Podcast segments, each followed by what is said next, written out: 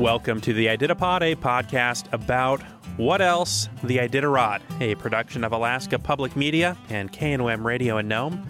I'm your host, Josh Edge. Mitch Seavey has won the 2017 Iditarod in record-breaking fashion, gliding beneath the Burled Arch yesterday at 3:40 in the afternoon. But before we get too far into today's episode, here's a quick word from our sponsor.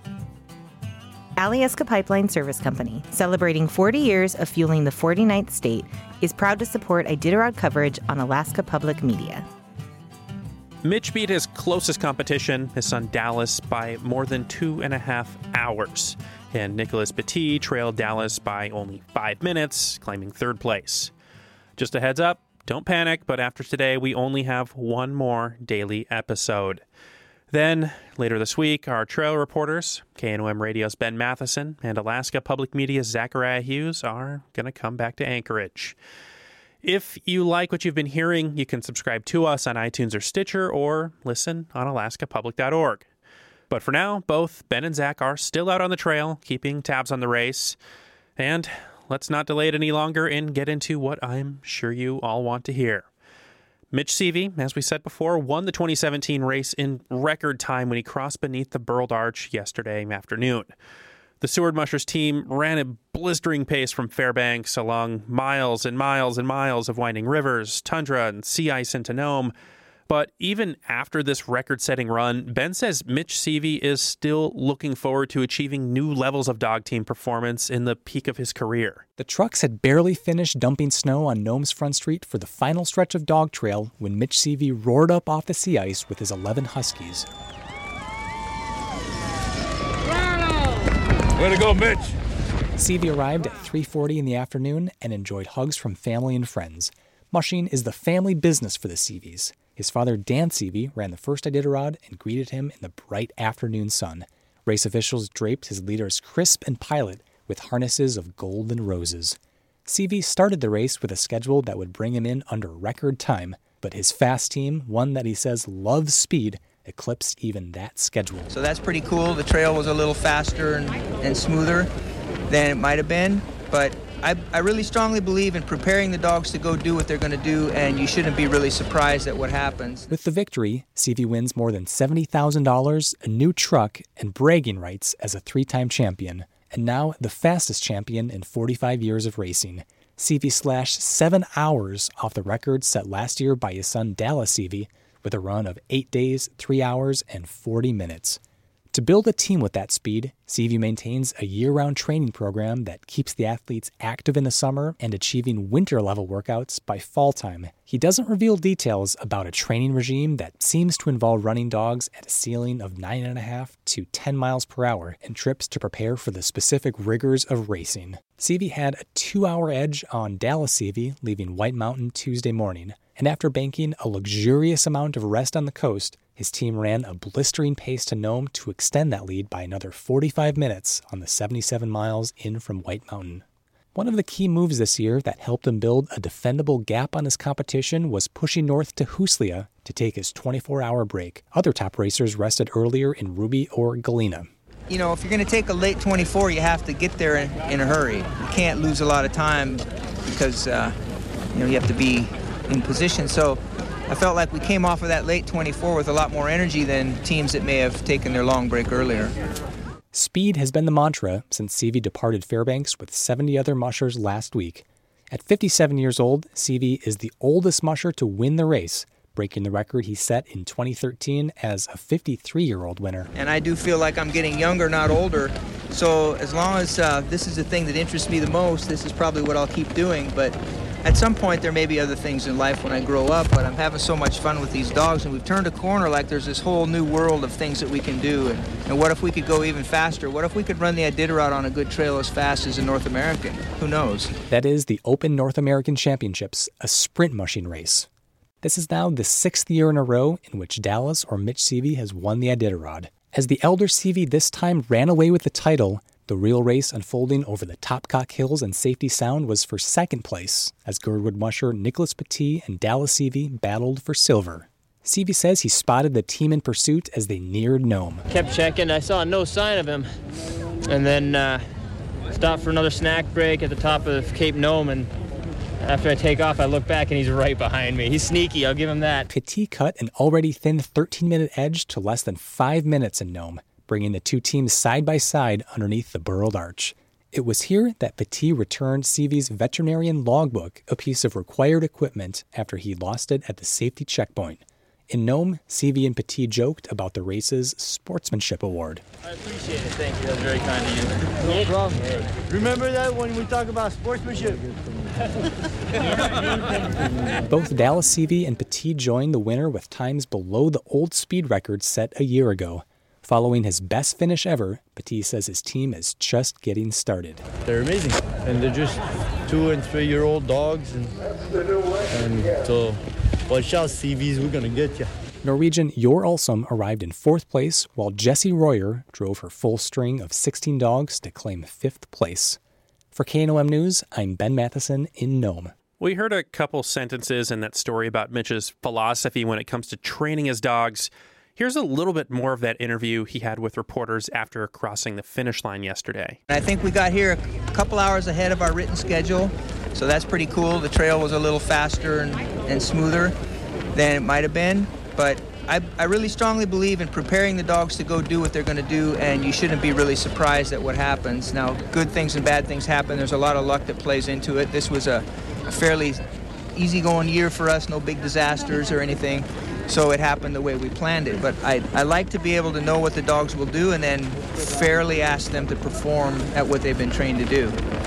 And your dogs look phenomenal throughout. I mean, we just saw them two checkpoints back, just eating like crazy and perky. And you say it wasn't a surprise, but it, honestly, from our standpoint, it was a surprise. Well, I hope this becomes the the standard, and I don't want to speak less of any of my competitors, but if we can prepare our dogs for what we're going to go do, then perform in that in that zone um, they should eat, they should be comfortable, and they should be happy all the way through. And yeah, they'll be tired. It's an athletic event, but tired at the end is, is what you're looking for, not uh, something along the way. So I wasn't surprised, and, but I'm very pleased that it all played out on the big stage here. I, am not going to diminish my excitement for, for what happened. With all of the all the pre-planning, were there any big deviations you made from your the rate, the schedule that you built probably months no, and months I ago? Pretty much. No, I built the schedule a few a few days ahead of the race, but based on a lot of a lot of concepts. But I had a plan A and a plan B. I followed plan A almost exclusively. There was a couple little moves that were written on plan B. But when you understand the race, you don't really need to write it down. You know what's going to happen, and it's based out of a philosophy. And uh, give them plenty of rest and keep the speed. The top five may have been determined already, but those vying for a spot in the top 10 have been running overnight on their final push from White Mountain to Nome. Among those looking for a top 10 finish is Aliy Zirkle. Zach caught up with her before she left White Mountain early this morning. So I got those mittens, they're beaver mitts, they're smoked moose hide with beaver and beadwork. And um, last year, after the incident on the river, you know, I don't know the details of it, but some people from Nulato who just felt bad that that happened. Um, I don't know really why. Thought that I could use a pair of beaver mitts, and they they were right. So I've worn them down the trail this whole year, and it's meant it's meant a lot to me. Um, How was it going back through this this time and being on that same stretch of trail? It was it was uh, awful, but I did it. Do you feel better after having done it? I did it.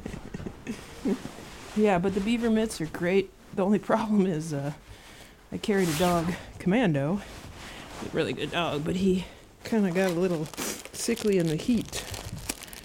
I think that was the deal uh, this morning, and so I gave him a ride in my sled, and uh, I think he tinkled on my beaver mitts. So now uh, one of my beaver mitts is soaked. And in eight, even in an eight hour mandatory, you can't get that dry. So I think I'll be leaving to the finish line with one beaver mitt and one not so beaver mitt. um, how did you recover so much after Galena when your dogs were getting sick? I mean, you're right up there in the top 10 now. I think once you once you set your mind to the goal that your team can do, then you can do you can be if you can be fair to your team and run your team, and that was what I had to do. Um, I hated taking that eight and Ruby and 24 and Galena. I mean, it's the least it's the least competitive schedule ever, um, and it was obviously not a, even kind of in the cards to do that. But so once I did that, the dogs did build back up enough. Now I do only have nine dogs here in White Mountain, and that's a small number for me. Normally, Allen and I finish with larger strings, and most of those dogs that I've dropped have been due to gastrointestinal issues. So I wouldn't say that I've, you know, completely recovered from the gastrointestinal stuff. So it's followed me down the trail, literally. you don't want to be following Aliy Zirkle. That's why Ray Redington and Pete just passed me. They said they don't want to be following Aliy. It's Oh. stinky. What was your goal coming into this this year's race, and what's your goal uh, for this last run? Well, my goal was to win this race. Y- You don't think you're gonna win it? yeah, since there's been a, a winner already called, I think I'm not going to win this year's race. But um, I think. Uh, oh, let's just finish strong. Strong as nine dogs who still got the cooties a little bit can finish. That's my goal, really. I'm not racing Ray. I'm not racing Pete. Um, both of them are great dog guys, and wherever we come in is wherever we come in. Ray's got a really fast team. Pete, as you know, has got a great, great group of dogs, and I do think they're kind of, they have been faster than me for the la- up the coast. Um, but I'm gonna try. Well, there you go. And midway through her run between White Mountain and Nome, she is still in the top 10, racing just a little bit behind Pete Kaiser at the moment. Moving on to a listener question that was emailed to us the other day. It comes from a resident who lives in a quaint, wooded hamlet deep in the suburbs of the Nutmeg State, better known as Connecticut. But apparently, this listener is convalescing in Florida for the time being. Kirk Hughes writes, What is breaking trail? I pass this one over to Zach Hughes for an answer. I'm at the White Mountain checkpoint. The sun's going down. It's a little bit cold, but we're in between mushers, so it seemed like a really good time to answer a question. First off, Dad, thanks so much for listening and for submitting a question. Second, why didn't you send a voice memo? It's so easy, and you love to talk. That's part of why we get along so well. Third, trail breaking. This is one of those things that I think in the abstract I probably wouldn't have understood very well at all and didn't until I saw it in person. But a trail is a pretty basic thing. It's essentially just uh, anywhere where somebody went before you, and physically things are altered. The snow's a little bit more packed down and compressed, and then for dogs, there's some scent, or they can feel on their paws that it's patted down, and all of those are indications that somebody went here, and so you can keep going this way, and you'll end up where you're supposed to be. So when we talk about trail breaking in the Iditarod, a lot of what that means is that snow machines went before and just kind of compacted the trail, uh, made it a little bit more visible and clearly identifiable. Another way that people do that is by putting in uh, stake markers. They're wooden poles. I'm looking at some right now. The tops are kind of a fluorescent orange, so they're visibly marked. But then also the snow is compacted. It's a little bit firmer if it's a good trail. And essentially, it indicates to the dogs and the mushers this is where you go. And after that, the conditions can really vary to determine whether you're going to go there fast or slow or uh, whatever. But, you know, when it snows or when there's a lot of wind, that can obscure the trail, covering it up with snowbanks and blowout and adding fresh layers and stuff like that. And so earlier in this race, when there was some snow around the Ruby area, uh, trail breakers were sent out to kind of remake the trail. So trail breaking probably use too much as like a lingo or jargon term, but that's what it means. It means just making or reinforcing the trail. Great question, Dad. Love you. And as I mentioned at the beginning of this episode, we do only have one more daily episode left. So if you do have a question about the race, there's still a little bit of time left to get it in. So please send it our way. You can email your questions to iditarod at alaskapublic.org. But better yet, record yourself on a smartphone and email us. You can use a voice recorder or memo app. Almost all phones have these. Introduce yourself, tell us where you're from, and ask away. And shifting gears just a bit, there's not a lot of downtime on the Iditarod Trail. Uh, that's definitely true for the racers, but it's also the case for the volunteers, Iditarod staff, and our trail reporters as well. But sometimes you just kind of treat yourself. And Zach sent in this reporter's notebook about heading a few miles out of town in Unalakleet to spend some time in a sauna. I'm really lucky in that whenever I come to Unalakleet, I get looked after by some very gracious hosts. Uh, one of them is Carl Erickson, who's crouched down by a wooden shack, loading wood into a big metal stove. What are you doing? Just trying to fill it up. Just fill it up. How long does it usually take to heat up? Well, depending on the outside temperature, could be take an hour to get it up to where we want it. All depends on how cold it is. It's like 10 degrees right now? Yeah, and dropping with this wind. I'm recording some stuff on my phone because I left my real microphone back in town, and that's why the sound quality sounds a little bit weird. Maqi is the Yupik term for saunas like this, and they're a lot more common in the Yukon Kuskokwim region. Unalakleet is traditionally an Inupiaq community, but nearby are some of the northernmost Yupik towns like Stebbins and Kotlik, and all good ideas migrate, Maqis included. While it's still warming up, I step inside.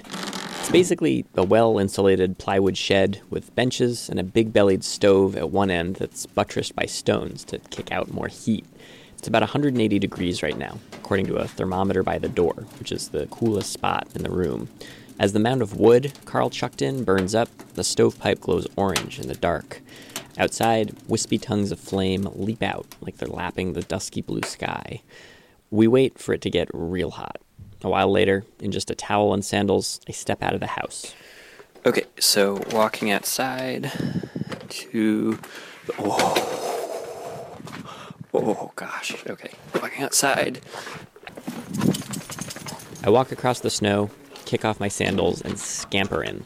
The temperature is up, and so is the humidity. Four of us sit inside, breathing loudly, staying mostly quiet, except for a joke every now and again or an observation about just how hot it really is.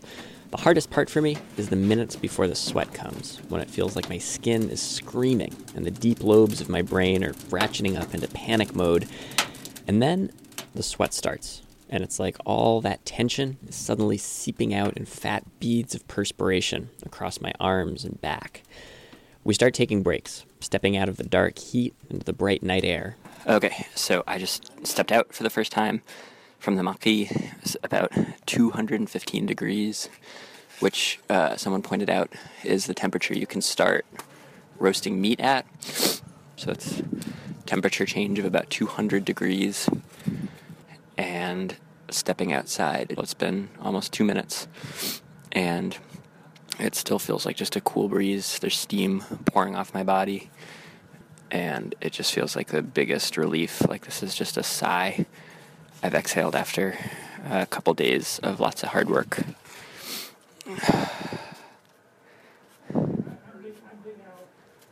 And I just feel calm.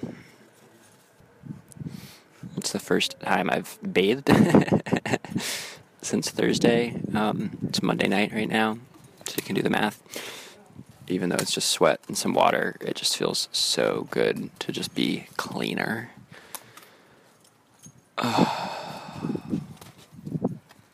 So I'm going to go back in in a second.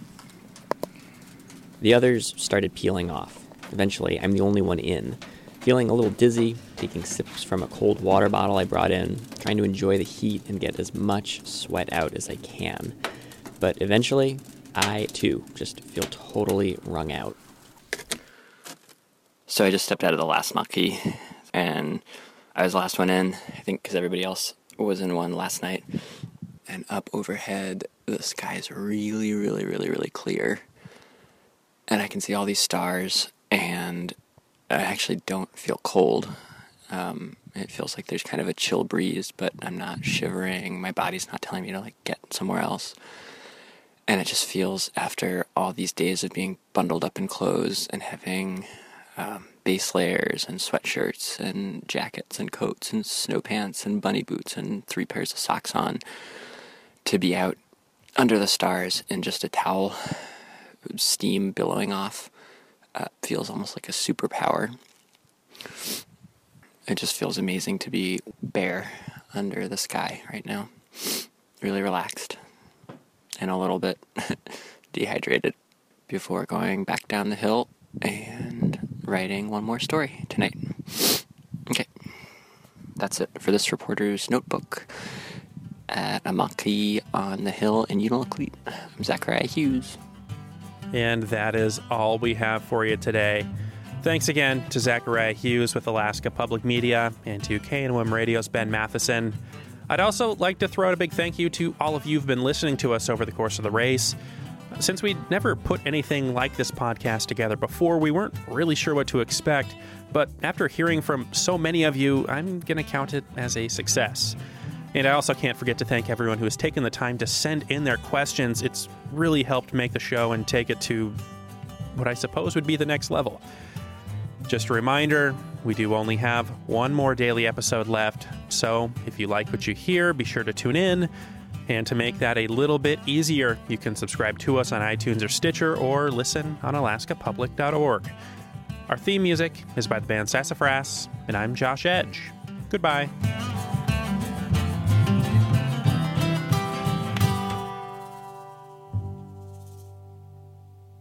Have the blessing of, of being well supported and having a large kennel, and we, we've selected from a phenomenal pool, a large pool of very phenomenal athletes. I started training 30 dogs at the end of the last Iditarod, and so when you have that sort of pool to choose from, you choose the very best. So I don't think, you know, just any sled dog's going to go do that, but I think that's what we've prepared them to do.